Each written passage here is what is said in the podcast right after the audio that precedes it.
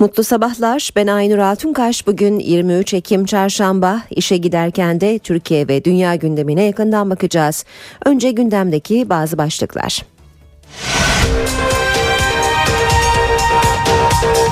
Orta Doğu Teknik Üniversitesi'nde öğrencilerin kesilen ağaçların yerine diktiği fidanlar ve sonra gelen müdahale Başbakan Recep Tayyip Erdoğan'la CHP lideri Kemal Kılıçdaroğlu arasında yeni bir polemik başlattı. Başbakan yol için cami olsa yıkarız dedi. Kılıçdaroğlu'na göre ise üniversiteye müdahale eşkıyalık. ODTÜ'de yaşanan olayları İstanbul'da protesto eden gruba polis müdahale etti. Bir kişi yaralandı, 27 kişi gözaltına alındı. Van'da 600'den fazla kişinin hayatını kaybettiği 7.2 büyüklüğündeki depremin üzerinden 2 yıl geçti. Depremde hayatını kaybedenler bugün çeşitli etkinliklerle anılacak. 17 bin yeni konut inşa edilen kentte hasarlı binaların yıkımı tamamlanabilmiş değil. PTT 1. Lig takımı 1461 Trabzonspor'un teknik direktörü Kadir Özcan evinde geçirdiği kalp krizi sonucu 61 yaşında hayatını kaybetti. Futbol Federasyonu olaylı Beşiktaş Galatasaray derbisiyle ilgili beklenen kararını açıkladı. Maç 3-0 Galatasaray lehine tescil edildi. Galatasaray Şampiyonlar Ligi B grubundaki 3. maçında bu akşam Danimarka'nın Kopenhag takımını ağırlayacak. Türk Telekom Arena'daki maç saat 21.45'te başlayacak. Eski Türkiye Futbol Federasyonu Başkanı Mehmet Ali Aydınlar, Fenerbahçe'nin 2 Kasım'da yapılacak olağanüstü genel kurulunda başkanlığa aday olduğunu açıkladı. Suriye'deki krize siyasi çözüm bulmayı hedefleyen 2. Cenevre Konferansı için girişimler sürüyor. Suriye muhalefeti Beşar Esad'sız bir çözüm formülü sunulmazsa konferansa katılmayacaklarını açıkladı. Rize'ye kar yağdı, kent beyaza büründü. Yüksek kesimlerde kar kalınlığı 70 santimetreyi buldu, bazı yollar kapandı.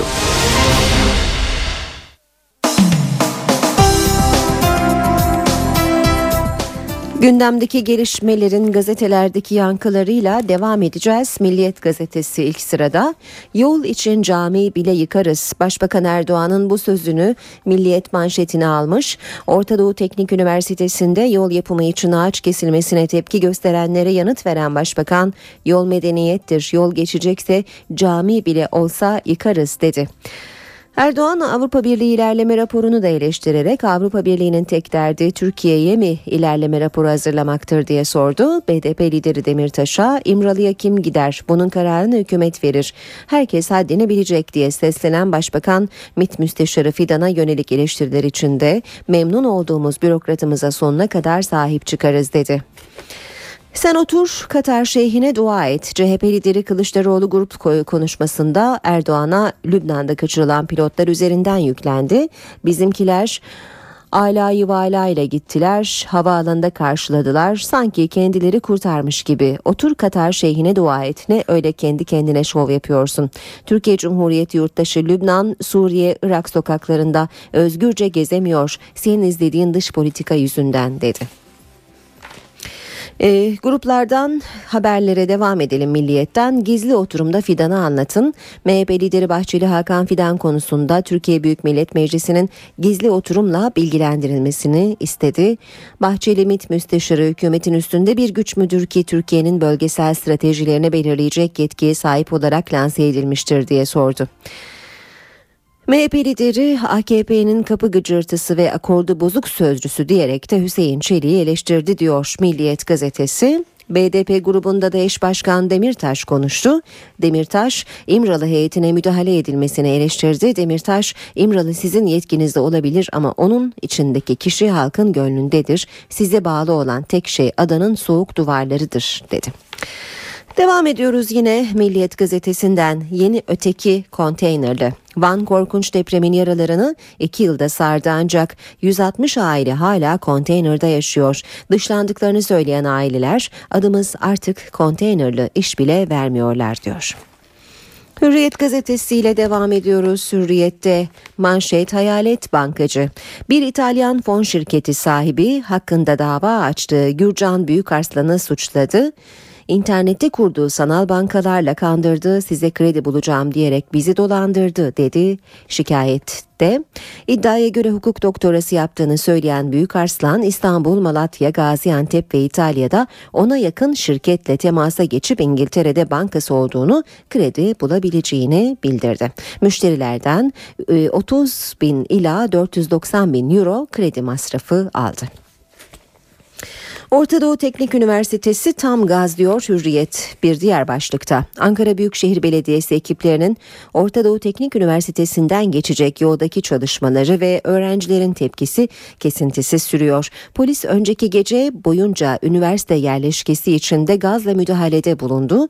İş makinelerini durdurmak isteyen öğrencilerle belediye çalışanları arasında dün sabah saatlerinde arbede yaşandı.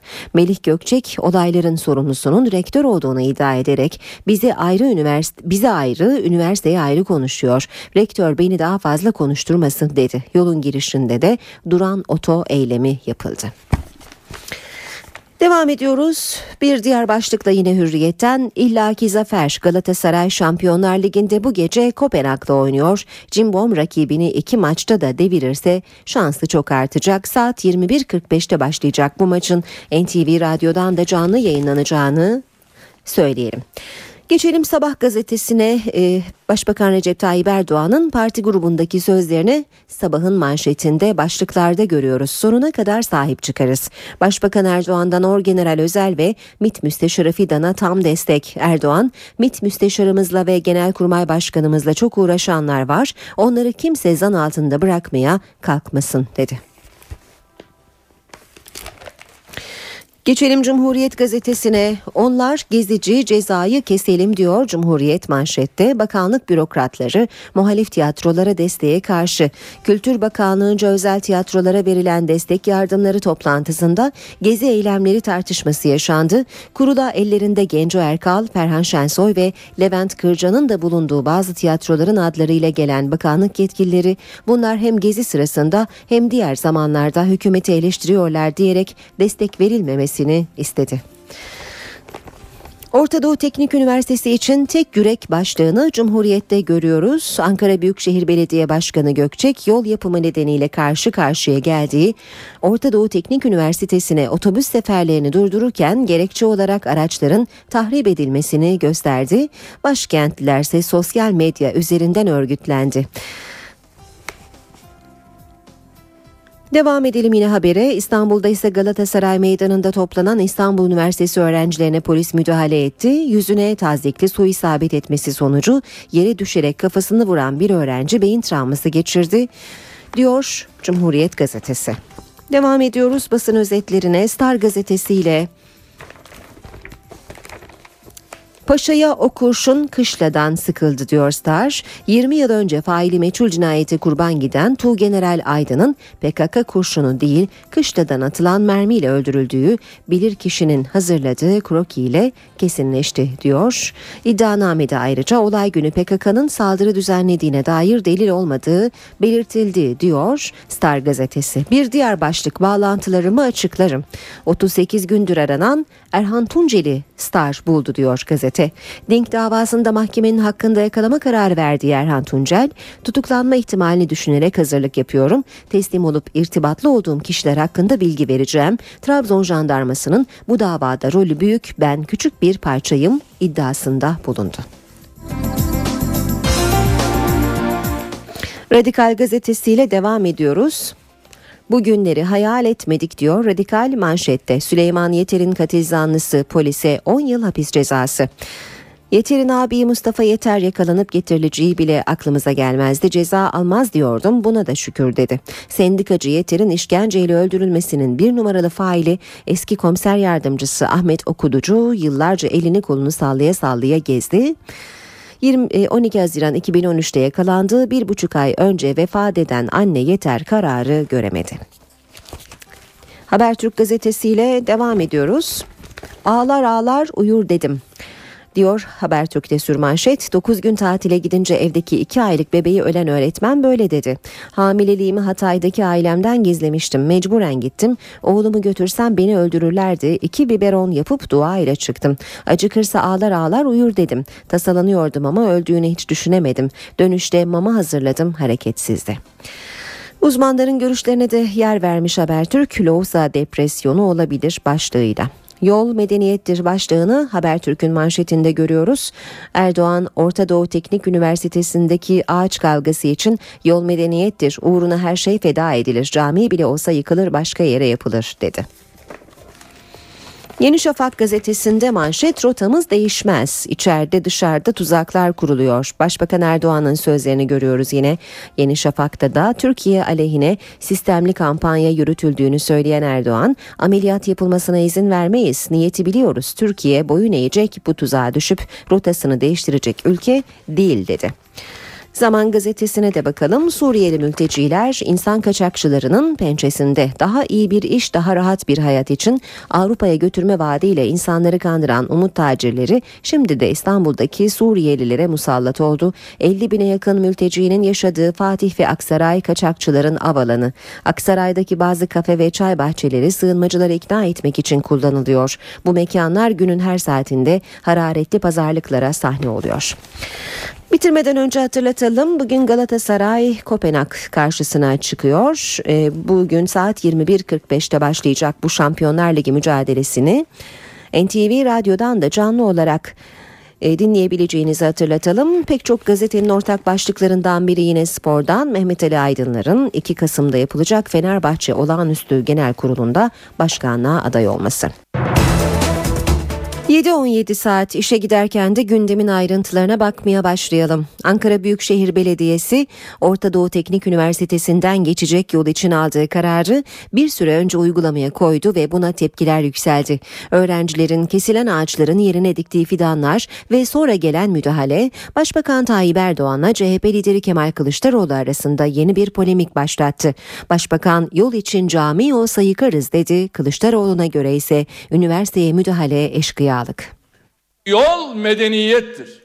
Ama bu medeni olmayanlar yolun kıymetini bilmezler, anlamazlar. Bizim değerlerimizde yol engel tanımaz. Önünde cami bile olsa eğer yol oradan geçecekse biz o camiyi yıkarız. Gideriz o camiyi bir başka yerde inşa ederiz. Başbakan Recep Tayyip Erdoğan ODTÜ'den geçecek yolla ilgili kararlı konuştu. O yol yapılacak dedi, CHP'ye yüklendi. Başbakan Erdoğan'ın ve CHP lideri Kemal Kılıçdaroğlu'nun grup toplantısındaki konuşmalarına ODTÜ polemiği damgasını vurdu. Onların anlayışında yol yok. Onların anlayışında yolsuzluk var. Biz yol yaparız, onlar yolsuzluk yapar. Birileri çıkıyor, bu yolu kesmek, engellemek istiyor. Kim? Bütün yolsuzlukların mimarı olan CHP. Yolsuzluk konusunda Türkiye Cumhuriyeti tarihinde Recep Tayyip Erdoğan'ın eline su dökecek ikinci bir adam yok. Başbakan CHP'yi yol yapımını engellemeye çalışmakla suçladı.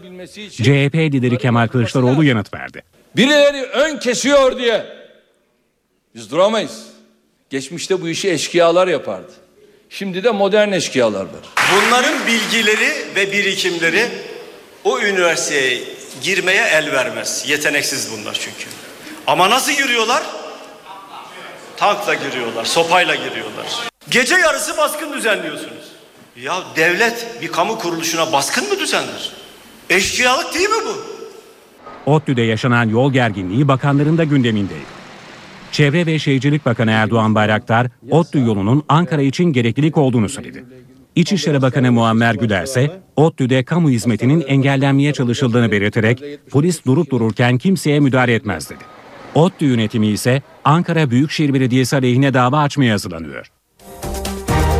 Orta Doğu Teknik Üniversitesi'nde yaşanan olayları İstanbul'da protesto eden gruba polis müdahale etti. Bir kişi yaralandı, 27 kişi gözaltına alındı.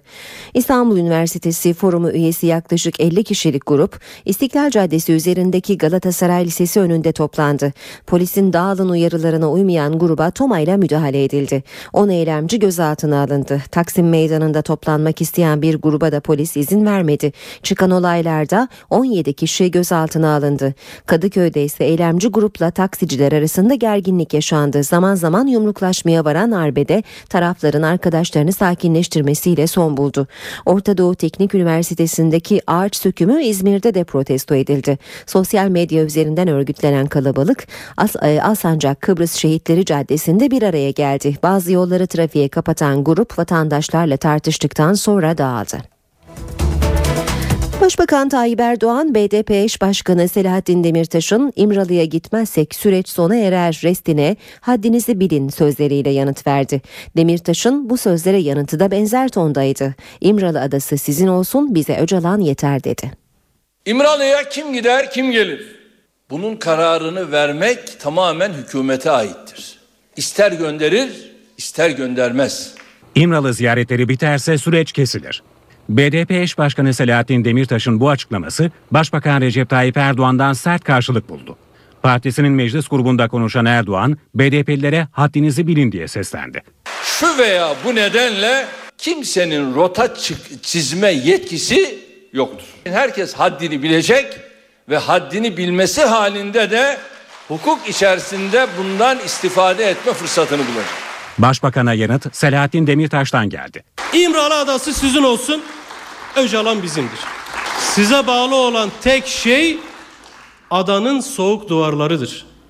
Bize bağlı olan ise Sayın Öcalan'ın sıcak yüreğidir. İki lider arasında diğer bir polemik konusuysa demokratikleşme paketiydi. Açıkladığımız bu paketin yasama organı tarafından ele alınacağı bütün o başlıkları, maddeleri toplu olarak süratle meclisimize gönderiyoruz. Bu kadar şatafatla hazırlanan, hazırlığı yapılan, pazarlanan ürün kabak çıktı. Bu kadar büyük pazarlamanın altından bu kadar ucuz bir ürün çıkınca doğrudur. Herkes şok oldu. Demokratikleşme paketi MHP lideri Devlet Bahçeli'nin de gündemindeydi. Başbakan Erdoğan'ın gündeminde kendi ilçesi olan Güneysu'nun adını Potamya olarak değiştirmek var mıdır? Bodrum'da yazlığının bahçesinde ölü bulunan balyoz davası sanıklarından emekli albay Halil Yıldız'ın otopsisi tamamlandı. Yıldız'ın düşme sonucu kafasını sert zemine çarparak beyin kanaması geçirdiği belirlendi. 60 yaşındaki emekli albay Halil Yıldız'ın cenazesi Muğla Adli Tıp Kurumu'nda yapılan otopsinin ardından ailesine teslim edildi. Otopside Yıldız'ın düşme sonucu kafasını çarparak beyin kanaması geçirdiği ve hayatını kaybettiği belirlendi. İstanbul Kartal'daki cemevine götürülen emekli albayın cenazesi bugün toprağa verilecek. Genelkurmay Başkanı Orgeneral Necdet Özel'in balyoz davası ile ilgili açıklamalarına MHP'nin tutuklu milletvekili Engin Alan'dan sert yanıt geldi. Engin Alan bu açıklamayı kendisini ziyaret eden CHP Cezaevi Komisyonu üyeleri aracılığıyla yaptı. Alan balyozun bir kelimesi doğruysa 100 yıl yemeye razıyım, dinimden, milliyetimden vazgeçmeye hazırım dedi. O dönem Harp Akademilerinde görev yapan herkesin tutuklandığını belirten Alan, bir tek Kara Harp Akademisi komutanı dışarıda kaldı. O komutan Orgeneral Necdet Özel'dir ifadesini kullandı. Alan balyoz davasını Nazi mahkemelerine benzeterek yapılan yargılamalar alınan kararlardan sonra bu saatten sonra donanmaya komuta etmek için ancak İDO'dan kaptan bulabilirler diye konuştu. Meclis Genel Kurulu'nda tutuklu milletvekilleri konusu tartışma yarattı. CHP tutuklu milletvekillerinin durumuyla ilgili bir araştırma önergesi verdi. O önerge üzerinde yapılan konuşmalar zaman zaman genel kurulda tansiyonu yükseltti. Bu tamamen bir siyasi kavga, tamamen siyasi ölç alma. Sizde vicdan olsa, sizde demokrasiye inanç olsa bakın CHP'nin var. İşinize gelmediği anda da yargıyı burada topa tutacaksınız. Yok öyle bir şey. Mecliste tansiyon yüksek. Tartışmanın nedeni tutuklu milletvekilleri. hiçbir milletvekili seçildikten sonra alıp götürülmemiştir. Yargının takdirine o gün razı olacaksınız da bugün karşı mı çıkacaksınız? CHP tutuklu milletvekillerinin durumunun araştırılması için önerge verdi. Önergenin lehinde ve aleyhinde yapılan konuşmalar genel kurulda gerilime yol açtı. Yargının işine müdahale edin ve yargıya yol gösterin diyorsanız kusura bakmayın bunu da yapmayacağız.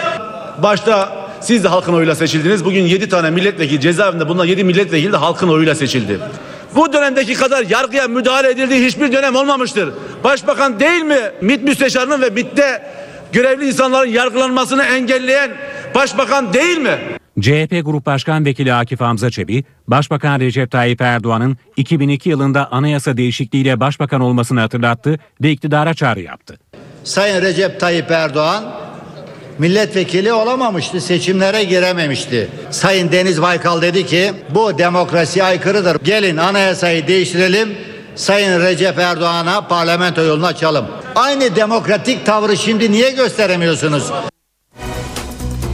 Askerlik süresinin kısaltılması siyasilerin dünkü grup toplantılarında öne çıkan başlıklardan biriydi. Başbakan Tayyip Erdoğan, Genelkurmay'ın önerisine rağmen hükümetin 1 Ocak tarihini ilan etmesiyle ilgili değerlendirmelere yanıt verdi. CHP lideri Kemal Kılıçdaroğlu ise hükümeti CHP'nin projesine sahip çıkmakla suçladı. MHP düzenlemeye destek çıktı. Biz ilgili kurumlarımızın askerle ilgili olanda da tabii ki Türk Silahlı Kuvvetlerimizin de düşüncelerini alırız.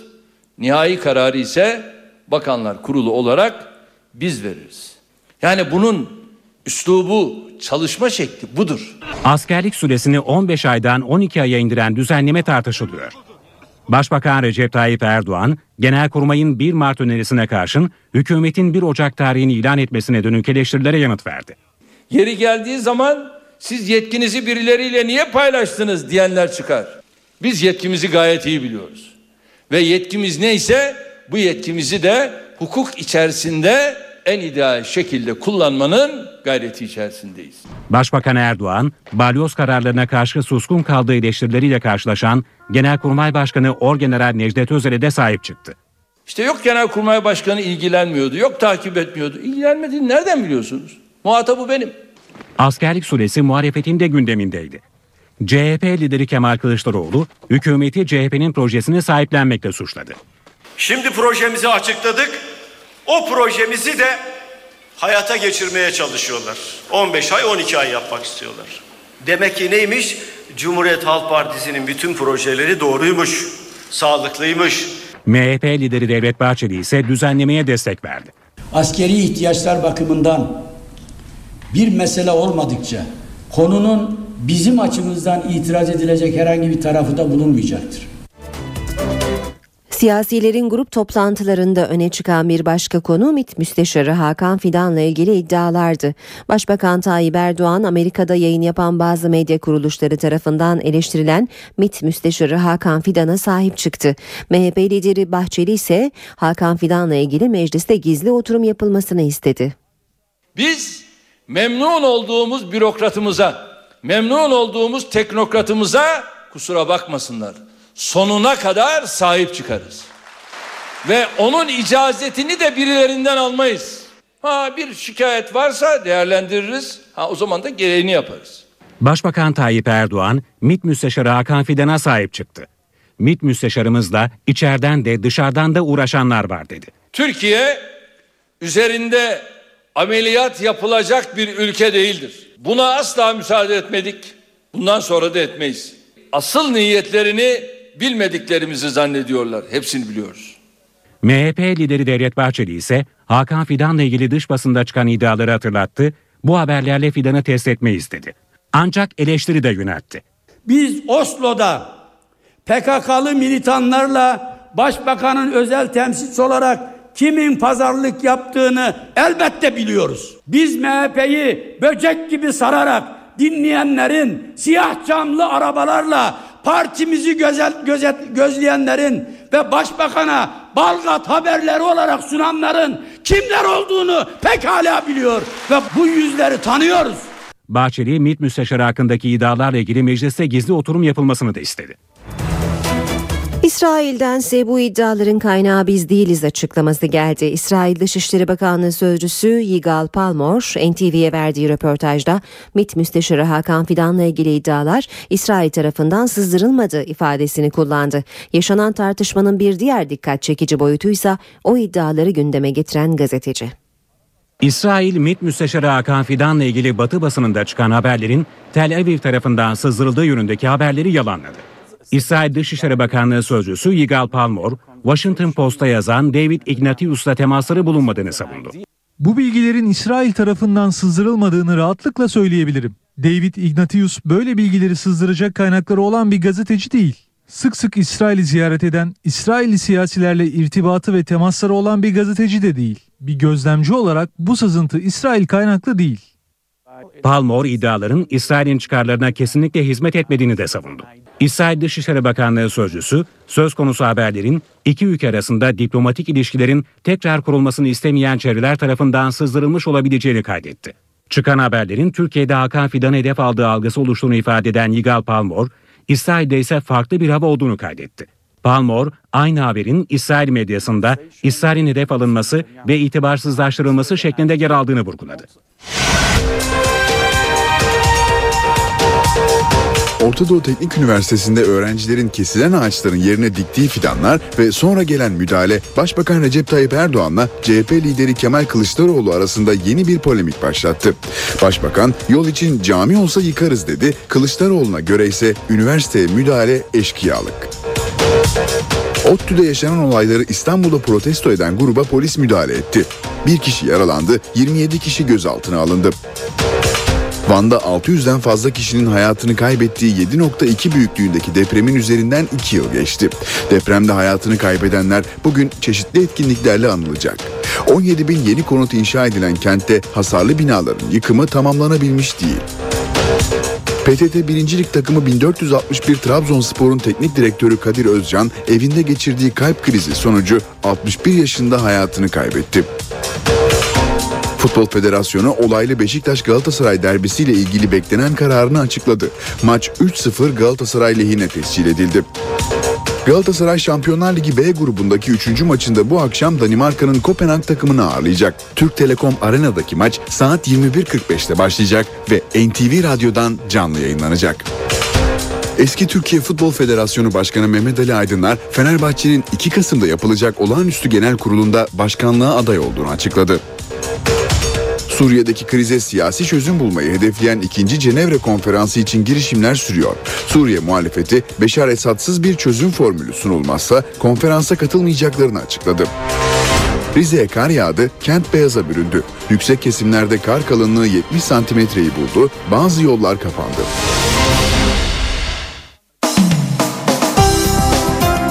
Gazetelerden önce manşetler aktaralım sonra da spor sayfalarını çevireceğiz. Sabah gazetesi manşette Başbakan Erdoğan'ın dünkü grup konuşmasından sözlerine yer veriyor. Sonuna kadar sahip çıkarız.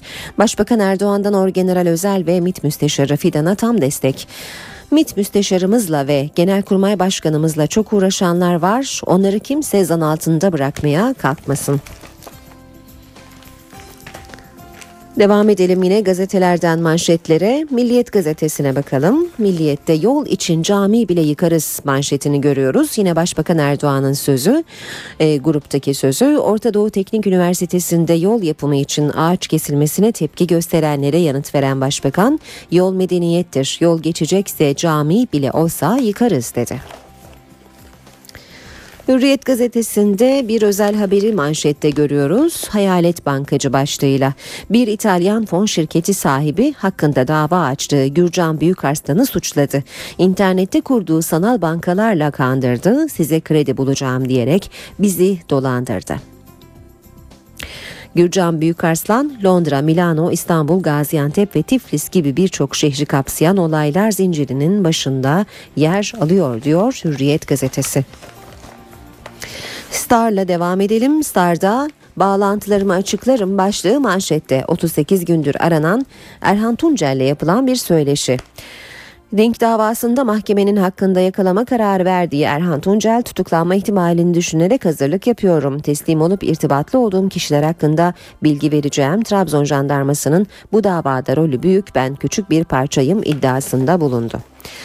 Cumhuriyette manşet onlar gezici cezayı keselim. Bakanlık bürokratları muhalif tiyatrolara desteğe karşı. Kültür Bakanlığı'nca özel tiyatrolara verilen destek yardımları toplantısında gezi eylemleri tartışması yaşandı. Kurula ellerinde Genco Erkal, Ferhan Şensoy ve Levent Kırca'nın da bulunduğu bazı tiyatroların adlarıyla gelen bakanlık yetkilileri bunlar hem gezi sırasında hem diğer zamanlarda hükümeti eleştiriyorlar diyerek destek verilmemesini istedi.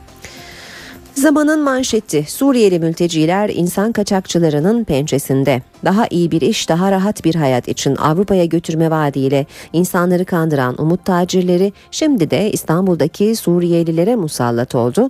50 bine yakın mültecinin yaşadığı Fatih ve Aksaray kaçakçıların av alanı. Yeni Şafak'ta Başbakan e, Erdoğan'ın sözlerini manşette görüyoruz. Rotamız değişmez. İçeride dışarıda tuzaklar kuruluyor. Türkiye aleyhine sistemli kampanya yürütüldüğünü söyleyen Erdoğan, ameliyat yapılmasına izin vermeyiz. Niyeti biliyoruz. Türkiye boyun eğecek. Bu tuzağa düşüp rotasını değiştirecek ülke değil dedi. Şimdi gazetelerin spor sayfalarına bakalım. Habertürk'le başlayalım. Adayım. Eski Türkiye Futbol Federasyonu Başkanı Mehmet Ali Aydınlar belirsizliğe noktayı koyup hodri meydan dedi. 2 Kasım'da yapılacak Fenerbahçe Kongresi'nde başkanlığa talip olduğunu açıkladı. Sarı lacivertli kulüpte seçime sayılı günler kala Mehmet Ali Aydınlar aday olacak mı sorusu cevabını buldu. Aydınlar uzun bir düşünme ve tartışma safhasından sonra bu kulüp sahipsiz değildir açıklaması yaptı ve adaylığını koydu. Kongre kulislerini hareketlendiren bu hamle sonrası gözler Başkan Aziz Yıldırım'a çevrildi. Son güne kadar bekleme kararı alan Yıldırım'ın adaylığını açıklama tarihini öne çekebileceği konuşuluyor. Devam edelim spor haberlerine Hürriyet gazetesiyle. Okuyacağımız ilk başlık yine aydınlarla ilgili olacak. Fenerbahçe DNA'sı sizi istemiyor. Mehmet Ali Aydınlar kongre başlangıcını ilan ederken yazılı açıklamayla kararını duyurdu. Büyük yarış 3 Kasım'da Aziz Yıldırım ve yönetimine hedef alan sert açıklamalar yaptı. Bilinmelidir ki bu büyük kurumun insanlık, adalet, manevi değerler, öncü rol oynama, başarı e, ve liderlik etme olgularıyla şekillenmiş olan DNA'sı artık bu anlayışı kabul etmemektedir. Fenerbahçe kulübü asla sahipsiz değildir. Ve Aydınlar başkan adayı demiş ve e, kongre satrancı başladı ifadesini de kullanmış Hürriyet gazetesi. Kopenhag kriteri Gruptan çıkmanın anahtarı Danimarka ekibiyle yapılacak maçlar. Üst üste iki maçı kazan, ikinciliği kap. Bugün arenada ve sonrasında Kopenhag'da alınacak 6 puan Galatasaray'ı toplamda 7 puana taşıyarak ikincilik yarışında avantajlı konuma getirecek. Ayrıca Juventus'la son kapışmanın evde olması da Aslan için büyük şans. Bugün saat 21.45'te başlayacağını bu maçın ve NTV Radyo'dan canlı yayınlanacağını bir kez daha hatırlatalım. Yine hürriyetten okuyoruz siyah ve beyaz Beşiktaşlı yıldızların performansı kulübün renkleri gibi. Geçen sezon masada aşamayan Esküde bu sezonun en iyilerinden. Yeni transferler Kerim Fry, Eneramo ve Ömer'den hazırız mesajı gelmedi. Sezer ve 3. kaleci olarak alınan Günay 18'e dahi giremedi. Yüzleri güldüren isimlerse kaleci Tolga Zengin, Atiba, Motta, Serdar ve Gökhan Töre oldu. İşte Fenerbahçe ailesi Kasım ayında sandık başına gidecek olan Fenerbahçe tüm fertleriyle kamera karşısına geçerek dev aile fotoğrafı çektirdi. Futboldan kürek takımına, yöneticilerden şirket çalışanlarına herkesin yer aldığı tribünde taraftarımız arkamızda teması işlendi. Fotoğrafı görüyoruz Hürriyet gazetesinde. Kraliçe bıraktığı yerden Serena Williams kırmızı gruptaki ilk maçta Alman Kerber'i set vermeden mağlup etmeyi bildi. Son şampiyon WTA'ye hızlı bir giriş yaptı. Amerikalı raket Alman rakibinin işini 1 saat 4 dakikada bitirdi. Ve Azarenka'dan görkemli açılış dünya 2 numarası beyaz grupta ilk galibiyetini 7-6 ve 6-2'lik 2 setle Sera Errani karşısında elde etti. Petra Kvitova aga tanımaz. Çek tenisçi turnuvadaki ilk maçında Radvanskaya set vermedi. Diyor Hürriyet gazetesi. Devam edelim yine spor haberlerine. İşe giderken de bu kez Milliyet gazetesine bakalım. Milliyetten okuyacağımız ilk başlık Juventus maçı düğümü çözer. Roberto Mancini Kopenhag'ı yenmeleri gerektiğini belirtirken grubun falına da baktı. Galatasaray'ın hocası İtalya deplasmanında aldıkları bir puanla grubu her sonuca açık bir hale getirdiklerine dikkat çekti. Son hafta kendi sahamızda Juventus'la oynayacağımız maçla düğüm çözülecektir. Kopenhag'a karşı hata yapmayacağımızı umuyorum dedi. Ligin tadı Fenerbahçe diyor Milliyet gazetesi. Bir diğer başlıkta Bilal Meşe ile Şansal Büyükağa'nın söyleşisinden notları görüyoruz. Ve Aydınlar Aday başlığı yine Milliyet gazetesinde ayrıca Fenerbahçe'deki tüm A takımı e, sporcularının katılımıyla çektirilen e, geniş Fenerbahçe ailesini resmeden fotoğrafı yine görüyoruz. Milliyet gazetesinde de Fenerbahçe ailesinin bir fotoğraf karesinde e, toplandığını okuyoruz spor sayfalarında. Bilic ya sahada bulunsaydı Galatasaray derbisinde hakeme tepki gösterdiği için 3 maç kulübeden ayrı kalan Beşiktaş Teknik Direktörü Bilic, Çaykur Rize maçında şeref tribününde yine hakeme isyan etti. Hırvat hocanın bu durumunu gören siyah beyazlı yöneticiler Allah'a şükür maçı buradan seyrediyor saha kenarında olsa yine ceza alabilirdi dedi. Türk futbolunun acı kaybı PTT 1. Lig'de mücadele eden Trabzonspor'un pilot takımı 1461 Trabzon'un teknik direktörü Kadir Özcan hayatını kaybetti. Dün akşam gerçekleşen antrenmanın ardından Söğütlü beldesindeki evine gelen Kadir Özcan fenalaştı. Yakınlarının haber vermesiyle eve gelen iki, sağlık ekipleri Özcan'a müdahale etti. Kalp krizi geçirdiği anlaşılan Özcan müdahalelere rağmen kurtarılamadı. Bir gün mutlaka eski dünya bir numarası Karolin Wozniacki İstanbul'un 2020 olimpiyatlarını alamamasına üzüldüm ama bu kentin büyük bir spor potansiyeli var ve olimpiyatlar buraya gelecektir mutlaka diye konuştu. Son haberi okuyalım Milliyet gazetesinden. Bamit şoke oldu. Bandırma ekibi Unex kazan deplasmanında son saniyeye girilirken öne geçmeyi başardı ama Gudelok'un mucize üçlüğüne teslim oldu. Eurocup e, G grubundaki ikinci maçında ilk yenilgisini aldı. Maçın skoru 72-71. Spor haberlerini de böylece bitiriyoruz. Gündemde öne çıkan gelişmelerin ayrıntılarına bakmaya devam edelim. İşe giderken Aile ve Sosyal Politikalar Bakanlığı Gönül Elçileri projesi kapsamında yeni bir sayfa açmaya hazırlanıyor. Bu kez hedef kadınlara mesleki eğitim vererek iş gücüne katılımlarının sağlanması. Gönül elçileri bu kez kadınlara mesleki eğitim için bir araya geldi. Hedef kadınların iş gücüne katılım oranlarının artırılması. Çok güzel bir Çin atasözü var. Diyor ki eğer bir yıllık plan yapacaksanız pirinç ekin diyor. 10 yıllık planınız varsa ağaç dikin diyor. Ama sizin bir 100 yıllık planınız varsa insan yetiştirin diyor. Proje aynı zamanda kadının toplum içinde güçlenmesini de amaçlıyor. Mesleki, ekonomik, sosyal ve kültürel alanda gelişmesi için fırsatların artırılmasını hedefliyor. Eğer söz konusu olan çocuklarımızsa bu sorumluluğumuz elbette katlanarak artmaktadır. Mesleki açık öğretim liselerinde yürütülecek projenin 81 ilde eş zamanlı olarak başlatılması planlanıyor. Kocaeli Gölcük'te annesi tarafından 9 gün boyunca evde yalnız bırakılan 2 aylık bebeğin ölümüyle ilgili yeni ayrıntılar ortaya çıktı. Bebekten babanın da annenin ailesinin de haberinin olmadığı anlaşıldı. Öğretmen olan annenin doğumdan sonra okula giderken de bebeğini evde yalnız bıraktığı iddia edildi. Bu bebek ağlaması. İşte onu duymadık. Yani keşke yani duymadık. Duyabilseydik keşke öyle bir şey olduğunda. En azından bu şey gelmezdi. Bebeğini Gölcük'teki evde 9 gün boyunca yalnız bırakan Seçil de hamileliğini de anne olduğunu da herkesten gizledi. Öğretmen olan Seçil de hamilelik sürecinde okula gitmeye devam etti. Doğum yaptığını ne komşularıyla ne de meslektaşlarıyla paylaştı. Sabahları işte giderken görüyordum. Bir de akşamlar ama hiç kafamız hiç yukarıda değil, hep aşağıda şöyle yürürdü. Polis şimdi annesi okula gittiğinde bebeğe kimin baktığı sorusuna cevap arıyor. Kadın ifadesinde psikolojik tedavi görmediğini söyledi. Adını Berk koyduğu bebeğe kimlikle çıkarmadı. Bebeği bırakıp neden tatile gittiği sorusuna da bebeğe ara sıra bakması için bir arkadaşına anahtar bıraktığı yanıtını verdi. Ancak kadının böyle bir arkadaşı bulunmadığı belirlendi. Seçil de ifadesinde bebek düşmesin diye yatağının yanına yastık koyduğunu, eve döndüğünde bebeğin öldüğünü fark etmediğini söyledi. Bebeğin tatilin dördüncü ya da beşinci günü açlık ve susuzluktan öldüğü tahmin ediliyor. Kesin ölüm nedeni otopsiden sonra belirlenecek. Velilerin de öğretmenden memnun olmadığı ortaya çıktı. Okula ve Milli Eğitim Müdürlüğü'ne defalarca şikayet dilekçesi verildiği önerildi. Sabırsız biri olduğu belliydi yani.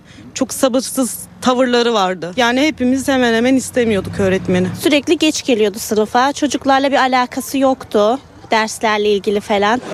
Aile ve Sosyal Politikalar Bakanlığı iddialarla ilgili soruşturma başlattı. Bakan Fatma Şahin, annenin psikolojisinin mercek altına alındığını söyledi. Van bundan iki yıl önce 7,2 büyüklüğünde bir depremle sarsıldı. Sarsıntının etkileri bugün de kentin pek çok noktasında görülüyor. Peki bu iki yılda neler yaşandı? Haberimizde dinleyelim. Van 23 Ekim 2011'de 7,2, 9 Kasım 2011'de 5,6'lık iki deprem yaşadı. 644 kişi hayatını kaybetti, 1673 kişi yaralandı, 2262 bina yıkıldı. Depremlerden sonra 30 bin kişi çadır ve konteyner kentlere yerleştirildi. Ardından kent bir şantiyeye dönüştü. 17 bin yeni konut sahiplerine teslim edildi. Van'daki hasarlı binaların yıkımı hala sürüyor. Yıkımların önündeki en büyük engel açılan davalar. Diğer yapıların da yıkılmamasının nedenlerinden en önemlisi vatandaşlarımızın hasar tespit raporlarını dava konusu yapmış olmaları. Ee, mahkeme kararları beklediğin, beklendiğinden bir takım binalar henüz yıkılamadı.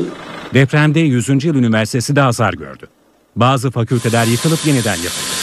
Bazılarında güçlendirme çalışması sürüyor. 82 yılından bugüne kadar yapılmış olan bütün binalarımızı elden geçirmiş olduk. Sadece binalarımızı değil, altyapımızı da biz elden geçirdik. Depremin unutulmaması için üniversitede 4 gün sürecek uluslararası bir deprem sempozyumu düzenlenecek. Bir kez daha günaydın herkese. İşe giderken de yeni saate başlıyoruz. Birazdan Gökhan'a buradan son hava tahminlerini alacağız ama önce gündemin başlıklarını hatırlatalım.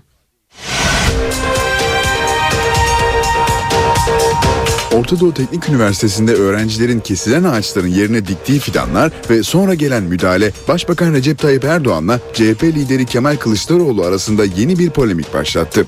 Başbakan yol için cami olsa yıkarız dedi. Kılıçdaroğlu'na göre ise üniversiteye müdahale eşkıyalık. ODTÜ'de yaşanan olayları İstanbul'da protesto eden gruba polis müdahale etti. Bir kişi yaralandı, 27 kişi gözaltına alındı. Van'da 600'den fazla kişinin hayatını kaybettiği 7.2 büyüklüğündeki depremin üzerinden 2 yıl geçti. Depremde hayatını kaybedenler bugün çeşitli etkinliklerle anılacak. 17 bin yeni konut inşa edilen kentte hasarlı binaların yıkımı tamamlanabilmiş değil. PTT 1. Lig takımı 1461 Trabzonspor'un teknik direktörü Kadir Özcan evinde geçirdiği kalp krizi sonucu 61 yaşında hayatını kaybetti. Futbol Federasyonu olaylı Beşiktaş Galatasaray derbisiyle ilgili beklenen kararını açıkladı. Maç 3-0 Galatasaray lehine tescil edildi. Galatasaray Şampiyonlar Ligi B grubundaki 3. maçında bu akşam Danimarka'nın Kopenhag takımını ağırlayacak. Türk Telekom Arena'daki maç saat 21.45'te başlayacak ve NTV Radyo'dan canlı yayınlanacak. Eski Türkiye Futbol Federasyonu Başkanı Mehmet Ali Aydınlar, Fenerbahçe'nin 2 Kasım'da yapılacak olağanüstü genel kurulunda başkanlığa aday olduğunu açıkladı. Suriye'deki krize siyasi çözüm bulmayı hedefleyen 2. Cenevre Konferansı için girişimler sürüyor. Suriye muhalefeti Beşar Esad'sız bir çözüm formülü sunulmazsa konferansa katılmayacaklarını açıkladı. Rize'ye kar yağdı, kent beyaza büründü. Yüksek kesimlerde kar kalınlığı 70 santimetreyi buldu, bazı yollar kapandı.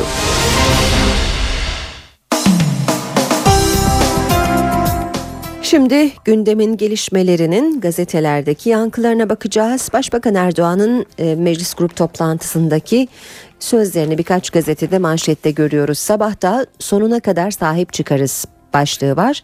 Başbakan Erdoğan'dan Orgeneral Özel ve MİT Müsteşarı Fidan'a tam destek. MİT müsteşarımızla ve Genelkurmay Başkanımızla çok uğraşanlar var. Onları kimse zan altında bırakmaya kalkmasın. MİT müsteşarımızla kim uğraşıyor? Dikkat edin. İçeriden dışarıdan uğraşanlar var. Biz memnun olduğumuz bürokratımıza sonuna kadar sahip çıkarız. Onun icazetini de kimseden almayız. Türk Silahlı Kuvvetleri ile de son zamanda çok uğraşanlar var. Yok Genelkurmay Başkanı takip etmiyordu, ilgilenmiyordu. İlgilenmediğini nereden biliyorsun? Muhatabı benim. İcazet paylaşımı mı yapılacak? Milliyet gazetesiyle devam edelim. Başbakanın yol için cami bile yıkarız sözü manşette. Orta Doğu Teknik Üniversitesi'nde yol yapımı için ağaç kesilmesine tepki gösterenlere yanıt veren başbakan, yol medeniyettir, yol geçecekse cami bile olsa yıkarız dedi. Erdoğan Avrupa Birliği'nin ilerleme raporunu da eleştirerek Avrupa Birliği'nin tek derdi Türkiye'ye mi ilerleme raporu hazırlamaktır diye sordu. BDP lideri Demirtaş'a İmralı'ya kim gider bunun kararını hükümet verir herkes haddini bilecek diye seslenen başbakan MİT müsteşarı Fidan'a yönelik eleştiriler içinde memnun olduğumuz bürokratımıza sonuna kadar sahip çıkarız dedi. Başbakan Orta Doğu Teknik Üniversitesi'nde son günlerde yaşananlara tepki göstererek yol uğruna her şey feda edilir. Bizim değerlerimizde yol engel tanımaz. Önünde cami bile olsa biz o camiyi yıkarız, gideriz başka bir yerde inşa ederiz dedi. Bir diğer başlık yeni öteki konteynerli. Van korkunç depremin yaralarını iki yılda sardı ancak 160 aile hala konteynerde yaşıyor. Dışlandıklarını söyleyen aileler adımız artık konteynerli iş bile vermiyorlar diyor. Cumhuriyete bakalım. Onlar gezici cezayı keselim diyor Cumhuriyet manşetinde. Bakanlık bürokratları muhalif tiyatrolara desteğe karşı Kültür Bakanlığı'nca özel tiyatrolara verilen destek yardımları toplantısında gezi eylemleri tartışması yaşandı. Kurula ellerinde Genco Erkal, Ferhan Şensoy ve Levent Kırca'nın da bulunduğu bazı tiyatroların adları ile gelen bakanlık yetkilileri bunlar hem gezi sırasında hem diğer zamanlarda hükümeti eleştiriyorlar diyerek destek verilmemesini istedi. Orta Doğu Teknik Üniversitesi için tek yürek demiş Cumhuriyet bir başka başlıkta. Ankara Büyükşehir Belediye Başkanı Gökçek yol yapımı nedeniyle karşı karşıya geldiği Orta Doğu Teknik Üniversitesi'ne otobüs seferlerini durdururken gerekçe olarak araçların tahrip edilmesini gösterdi. Başkentliler ise sosyal medya üzerinden örgütlendi. Ankara Direniyor grubu Gökçek hakkında bugün suç duyurusunda bulunacak. İstanbul'da ise Galatasaray Meydanı'nda toplanan İstanbul Üniversitesi öğrencilerine polis müdahale etti. Yüzüne tazikli su isabet etmesi sonucu yere düşerek kafasını vuran bir öğrenci beyin travması geçirdi. Diyor Cumhuriyet Gazetesi haberinde. Yeni Şafak'a bakalım. Rotamız değişmez diyor Yeni Şafak manşette. Yine Başbakan Erdoğan'ın sözünü görüyoruz. Türkiye aleyhine sistemli kampanya yürütüldüğünü söyleyen Erdoğan, ameliyat yapılmasına izin vermeyiz. Niyeti biliyoruz. Türkiye boyun eğecek, bu tuzağa düşüp rotasını değiştirecek ülke değil dedi. Hürriyetle devam edelim. Hayalet bankacı diyor Hürriyet manşetinde bir İtalyan fon şirketi sahibi hakkında dava açtığı Gürcan Büyükarslan'ı suçladı. İnternette kurduğu sanal bankalarla kandırdı size kredi bulacağım diyerek bizi dolandırdı. İddiaya göre hukuk doktorası yaptığını söyleyen Büyük Arslan İstanbul, Malatya, Gaziantep ve İtalya'da ona yakın şirketle temasa geçip İngiltere'de bankası olduğunu, kredi bulabileceğini bildirdi. Müşterilerinden 30 ila 490 bin euro kredi masrafı aldı. Diye devam ediyor haberin ayrıntıları. Katar şeyhine dua et. CHP lideri Kemal Kılıçdaroğlu pilotlarımız Lübnan'da rehin alınmışlardı. Bizimkiler ala yuvala ile gittiler. Havaalanında karşıladılar. Sanki kendileri kurtarmış gibi. Otur Katar şeyhine dua et. Ne öyle kendi kendine şov yapıyorsun dedi e, grubunda konuştu Kılıçdaroğlu. Bir başka grup konuşması MHP lideri Devlet Bahçeli'ye ait. Bahçeli de MİT Müsteşarı Hakan Fidan'ı kastederek konuştu. Yabancı basında çıkan haberlere bel bağlayarak üzerimizde hesap yapmış olan bir devlet memuru hakkında bile yorum yapmayacak kadar şahsiyetli bir hareketiz. Devam edelim hürriyetten. Evden çıkarken mama verdim. Gölcük'te 9 günlük bayram tatiline giderken 2 aylık bebeği belki evde yalnız bırakıp açlıktan öldüren öğretmen Seçil M.D.'nin ifadeleri tüyler ürpertti diyor Hürriyet gazetesi. Galatasaray bugün e, Kopenhag karşısına çıkıyor. Saat 21.45'te başlayacak Şampiyonlar Ligi mücadelesi NTV Radyo'dan canlı yayınlanacak. Habere illaki zafer başlığını atmış Hürriyet. Bu arada eski Futbol Federasyonu Başkanı Mehmet Ali Aydınlar'ın da Fenerbahçe Genel, e, Olağanüstü Genel Kurulu'nda başkanlığa aday olacağını açıkladığını yine okuyoruz. Star, e, Star gazetesine bakalım. Erhan Tuncel'le yapılan bir söyleşi var. 38 gündür aranan Erhan Tuncel'e Star muhabiri sormuş. Bağlantılarımı açıklarım yanıtını almış. Link davasında mahkemenin hakkında yakalama kararı verdiği Erhan Tuncel tutuklanma ihtimalini düşünerek hazırlık yapıyorum. Teslim olup irtibatlı olduğum kişiler hakkında bilgi vereceğim. Trabzon jandarmasının bu davada rolü büyük. Ben küçük bir parçayım iddiasında bulundu. Yargıtay yerel mahkemede öldürmeye azmettirme suçundan beraat eden Tuncel'in Link cinayetine iştirak ettiği sonucuna ulaşmış ve kararı bozmuştu. Habertürk'e bakalım. Ağlar ağlar uyur dedim başlığı sürmanşette. 9 gün tatile gidince evdeki 2 aylık bebeği ölen öğretmen böyle dedi. Hamileliğimi Hatay'daki ailemden gizlemiştim mecburen gittim. Oğlumu götürsem beni öldürürlerdi. İki biberon yapıp dua ile çıktım. Acıkırsa ağlar ağlar uyur dedim. Tasalanıyordum ama öldüğünü hiç düşünemedim. Dönüşte mama hazırladım. Hareketsizdi. Annesine getir götür cezası. Cem Gariboğlu'nun annesi cezasını adliyede 6 ay odacılık yaparak çekti. Münevver Karabulut cinayetinde suçluyu kayırmaktan 3 yıl alan Tülay Gariboğlu 7 ay yattı. Kalan cezasının 3'te birini kamu yararına çalışarak tamamladı. Anne 6 ay İstanbul Adliyesi'nde getir götür işi yaptı. Cem Gariboğlu ise 24 yıl aldı. Halen hapiste diyor Habertürk. Başbakan Erdoğan'ın yol medeniyettir sözünü Habertürk'te manşette görüyoruz. Erdoğan, Orta Doğu Teknik Üniversitesi'ndeki ağaç kavgası için yol medeniyettir, uğruna her şey feda edilir. Cami bile olsa yıkılır başka yere yapılır dedi. Zaman gazetesinde manşet Suriyeli mülteciler insan kaçakçılarının peş, e, pençesinde. Daha iyi bir iş, daha rahat bir hayat için Avrupa'ya götürme vaadiyle insanları kandıran umut tacirleri şimdi de İstanbul'daki Suriyelilere musallat oldu. 50 bine yakın mültecinin yaşadığı Fatih ve Aksaray kaçakçıların avalanı. Aksaray'daki bazı kafe ve çay bahçeleri sığınmacıları ikna etmek için kullanılıyor. Bu mekanlar günün her saatinde hararetli pazarlıklara sahne oluyor. Ve radikalle bitireceğiz basın özetlerini. Bugünleri hayal etmedik diyor. Radikalin manşeti Süleyman Yeter'in katil zanlısı polise 10 yıl hapis cezası. Sendikacı Yeter'in işkenceyle öldürülmesinin bir numaralı faili eski komiser yardımcısı Ahmet Okuducu yıllarca elini kolunu sallaya sallaya gezdi.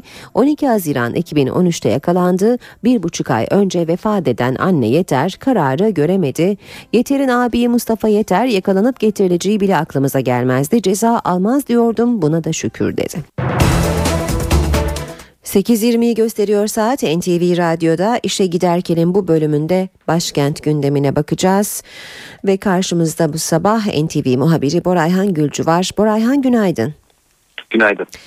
Anayasa Uzlaşma Komisyonu'nda 60 madde üzerinde anlaşmaya varıldı. Arasında, e, bunların arasında çok önemli maddeler var. E, yanı sıra Orta Doğu Teknik Üniversitesi'ndeki yol tartışmaları devam ediyor. Bugün üniversite yönetiminin bir basın toplantısı yapmasını bekliyoruz. E, başlıklar böyle. Sen ayrıntılar için neler söylersin Borayhan? Senin de ifade ettiğin gibi başkent Ankara'da günden biri hayli yoğun olacak. Devletin zirvesiyle başlayalım. Cumhurbaşkanı Abdullah Gül gün boyunca Çankaya Köşkü'nde kabullerde bulunacak. Muhtarlar Federasyonu Genel Başkanı, Japonya Büyükelçisi ve Eskişehir Ticaret Odası Başkanı'nı ayrı ayrı kabul edecek. Başbakan Tayyip Erdoğan bugün Kosova'ya gidiyor. Priştine Havalimanı'nın açılışını gerçekleştirecek. Temaslarda bulunacak ve Prizren'de Kosova'da yaşayan Türklere hitap edecek Başbakan Tayyip Erdoğan. Meclis gündemine geçecek olursak az önce sen de ifade ettiğin yoğun bir gündem var mecliste. Meclis Başkanı Cemil Çiçek iç tüzük uzlaşma komisyonunun uzlaşma sağlayamadığı 22 maddeyi görüşmek üzere grup başkan vekilleriyle kahvaltıda bir araya gelecek. Ayrıca AK Parti ve CHP grup başkan vekilleri Anayasa Uzlaşma Komisyonu'nda mutabakata varılan 60 maddenin meclisten geçirilmesiyle ilgili görüşecekler. Başkentin 28 Şubat mesaisi kaldığı yerden devam ediyor. 28 Şubat davasına bayram tatilinin ardından bugün devam edilecek. 1 Ekim'deki son duruşmada aralarında eski jandarma genel komutanı Fevzi Türkeli ve dönemin Deniz Kuvvetleri Komutanı Hayri Bülent Alpkaya'nın da bulunduğu 8 sanık tahliye edilmişti. Aralarında Çevik Bir ve Çetin Doğan'ın bulunduğu 19 sanık ise tutuklu olarak yargılanmaya devam ediyor. Cumhuriyet Halk Partisi cephesine bakacak olursak Merkez Yürütme Kurulu toplantısı var bugün. MK üyeleri Genel Başkan Kemal Kılıçdaroğlu başkanlığında bir araya gelecekler. Yaklaşan yerel seçimler ve Mustafa Sarıgül'ün adaylığının bugünkü CHP MYK'da konuşulması bekleniyor. Başkent gündeminde önemli basın toplantıları var. Az önce ifade ettiğim ODTÜ'de yol çalışmaları nedeniyle protestolar da bir yandan devam ediyor. CHP Grup Başkan Vekili Muharrem İnce ve beraberindeki milletvekilleri bugün ODTÜ'de bir basın açıklaması gerçekleştirecekler. Yine ODTÜ Üniversite yönetimi de yol projesiyle ilgili bugün bir basın toplantısı düzenleyecek. Son başlığımız ise ekonomiden olacak. Para politikası kurulu bugün faiz kararını açıklıyor. Evet başkent Ankara'da günün öne çıkan başlıkları bunlar olacak. Bizler de gün içerisinde canlı yayınlarla tüm bu gelişmeleri aktarmayı sürdüreceğiz. Teşekkürler Borayhan kolay gelsin. İşe giderken. Gündemin ayrıntılarına bakmaya devam edelim. İşe giderken de Milli Eğitim Bakanı Nabi Avcı dershanelerin denetim dışı olacağı ve dershane tabelalarındaki Milli Eğitim Bakanlığı ibaresinin kaldırılacağı iddialarını yalanladı. Bakan Avcı dershanelere ilişkin iddiaların gerçeği yansıtmadığını söyledi.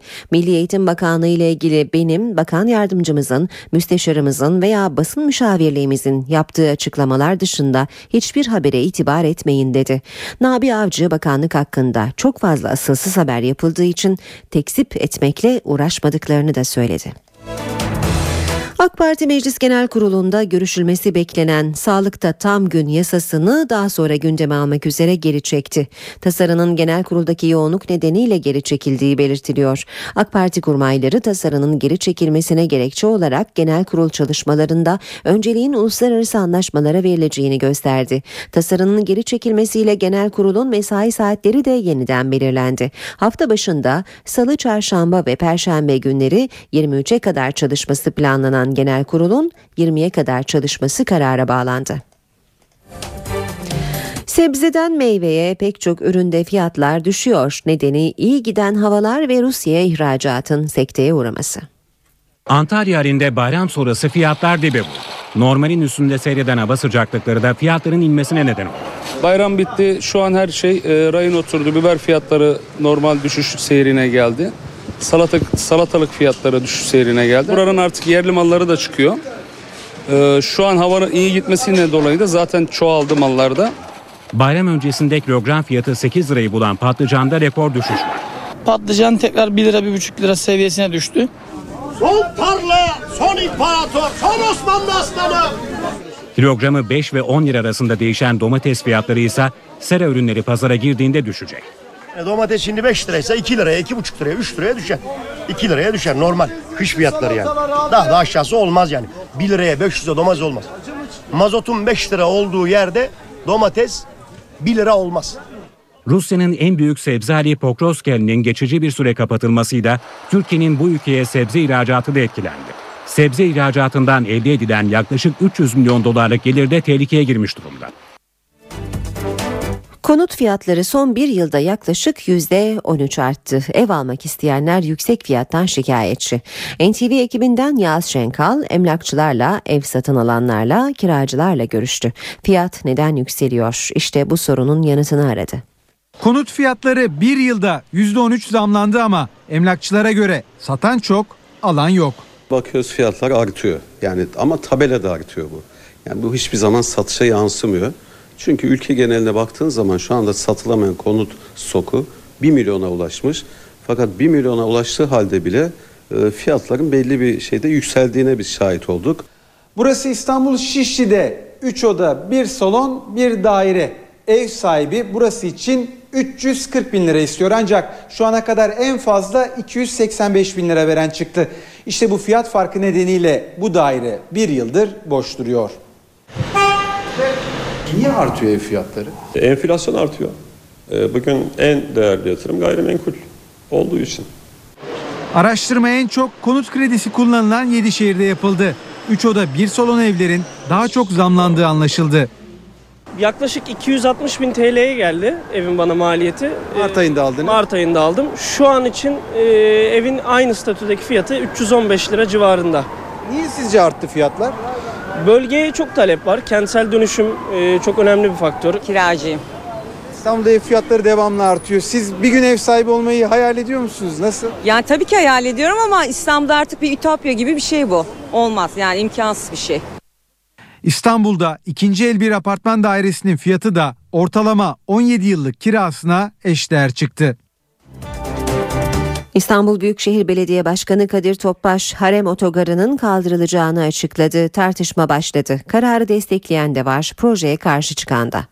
Yoğunluk olduğu zaman araçlar zaten içeriye giremiyorlar. Sıkıntı olduğu için araçları e, servislerle dışarıdan e, takviye ediyoruz. Harem otogarının kaldırılmasını destekliyor musunuz? Evet geç bile kalındı. 25 senede 30 senede burası böyle devam.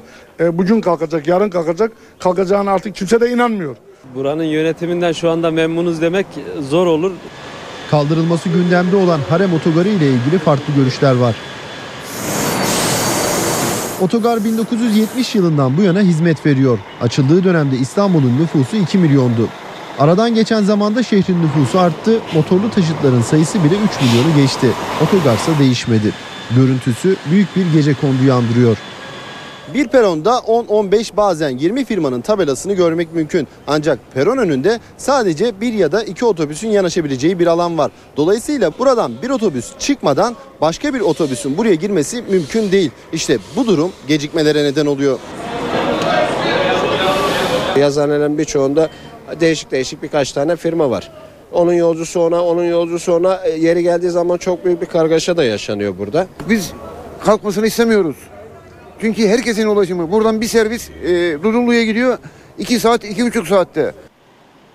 Harem Otogarı ne zaman kaldırılacak bu soru yanıt bekliyor. En çok merak edilense yenisinin nereye yapılacağı. Bu yıl Kurban Bayramı tatili 9 gün, Ramazan Bayramı tatili de 4,5 gün yapıldı. Gelecek yıl bu kadar uzun bayram tatilleri olmayacak ama toplamda yapılacak tatil günü sayısı hiç de az değil. Gelecek yıl çalışanlar 115 gün tatil yapacak. Bu yıl bayram tatilleri, resmi tatiller ve hafta sonu izinleriyle çalışanlar 117 gün mesai yapmadı. 2014'te bu süre 2 gün azalacak. Çünkü Kurban Bayramı'nın ilk iki günü hafta sonuna denk gelecek. Antalya var, Alanya var, Alanya. 3 günlük Ramazan Bayramı 28 Temmuz Pazartesi günü başlayacak. Böylece hafta sonuyla birlikte 5 günlük bayram tatili yaşanacak.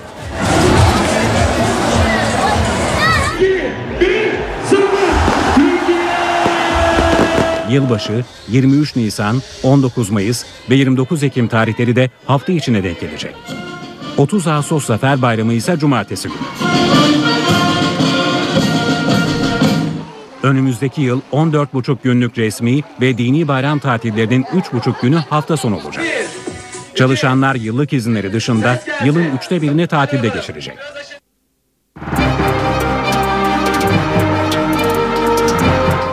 Şimdi de piyasalara bakalım. BIST 100 endeksi 395 puan artarak %0,50 oranında değer kazandı ve 79.272 puandan kapandı.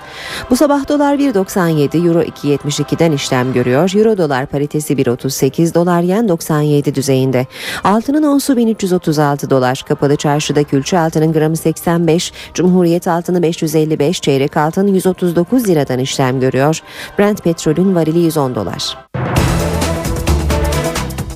Devam ediyoruz işe giderken saat 8.41 olmak üzere Londra'da Suriye konusunda önemli bir toplantı vardı. Aralarında Türkiye ve Amerika Birleşik Devletleri'nin de bulunduğu 11 ülkenin Dışişleri Bakanları Cenevre Konferansı'yla bir araya geldi. Suriye muhalefeti Beşar Esad'sız bir çözüm öngörmemesi halinde konferansa katılmayacaklarını açıkladı. Suriye'deki krize siyasi çözüm bulmayı hedefleyen 2. Cenevre Konferansı için girişimler sürüyor.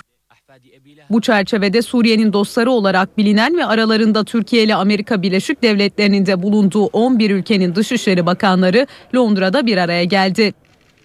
Toplantıya katılan bakanlar özellikle de ABD Dışişleri Bakanı John Kerry ve İngiltere Dışişleri Bakanı William Hague, Cenevre Konferansı'na katılmaları için muhalefeti ikna etmeye çalıştı. Hiç kimse Suriye krizinin askeri bir çözümle son bulacağına inanmıyor. Her iki tarafta savaşmaya devam ediyor ve bunun bedelini Suriye halkı ödüyor.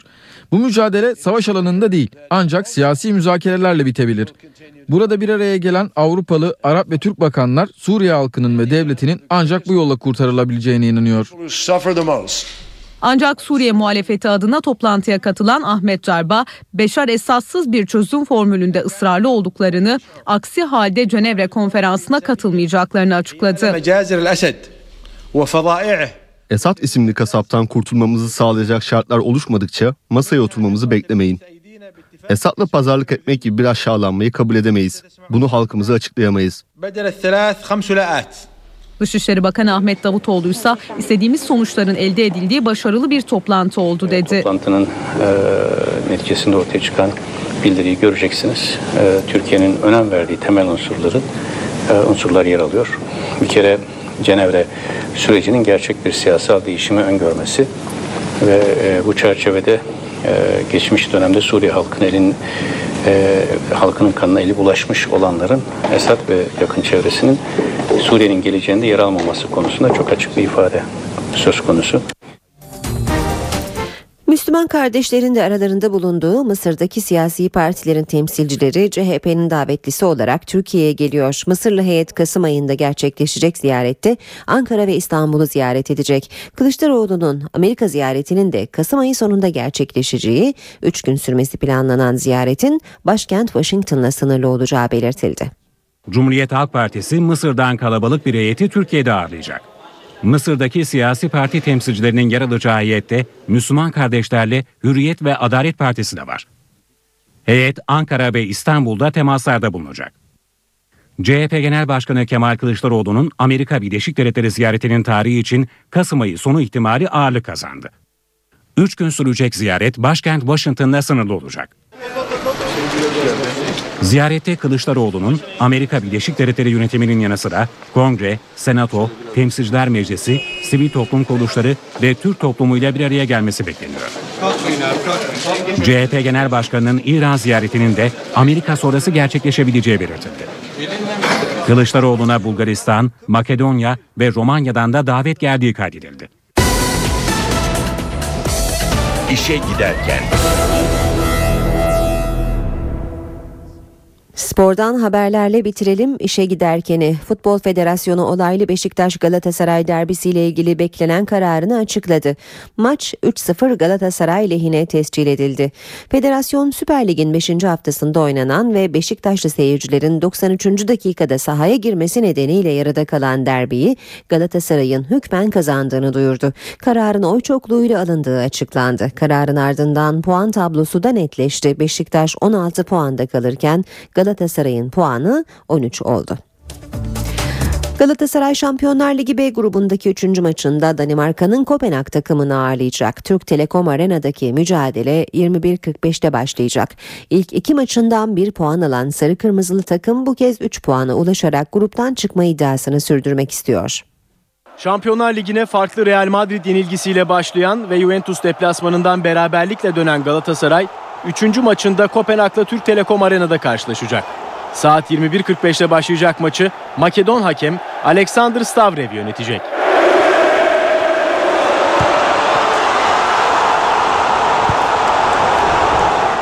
Gruptan çıkma iddiasını sürdürmek için kazanmak zorunda olan Galatasaray, Kopenhag mücadelesi için son antrenmanını yaptı. Florya Metin Oktay tesislerindeki çalışmada sarı kırmızılı futbolcular moralleriyle dikkat çekti. Galatasaray'ın çalışmasını kulüp başkanı Ünal Aysal da takip etti. Antrenman başladıktan sonra sahaya inen ve basın mensuplarının oturduğu tribüne gelen Aysal buradan çalışmayı izledi. Başkan Aysal maç için şu anda önümüzde çok güzel bir manzara var. Açıklamada bulunmayacağım. Maçtan sonra konuşuruz demekle yetindi. Galatasaray'da sakatlıkları bulunan Hamit Altıntop, Gökhan Zan ve Hakan Balta antrenmanda yer almadı. Mehmet Ali Aydınlar Fenerbahçe Başkanlığı'na aday olduğunu açıkladı. Eski Futbol Federasyonu Başkanı Aydınlar 2 Kasım'daki olağanüstü genel kurulda seçime gireceğini duyurdu. Eski Federasyon Başkanı ve Fenerbahçe Kulübü yöneticisi Mehmet Ali Aydınlar 2 Kasım'daki kongrede Fenerbahçe Başkanlığı'na aday olduğunu açıkladı. Aydınlar şeffaflıktan uzak bir yapı, hamasi şampiyonluk sözleri verilerek yeni bir dönem adına oya sunulmakta ve herhangi bir değerlendirmeye imkan tanınmamaktadır ifadelerine yer verdi. Mehmet Ali Aydınlar kulüp değerlerine sahip çıkma adına 2-3 Kasım tarihlerinde yapılacak olağanüstü genel kurulda başkanlığa adaylığımı koyma kararı almış bulunuyorum dedi.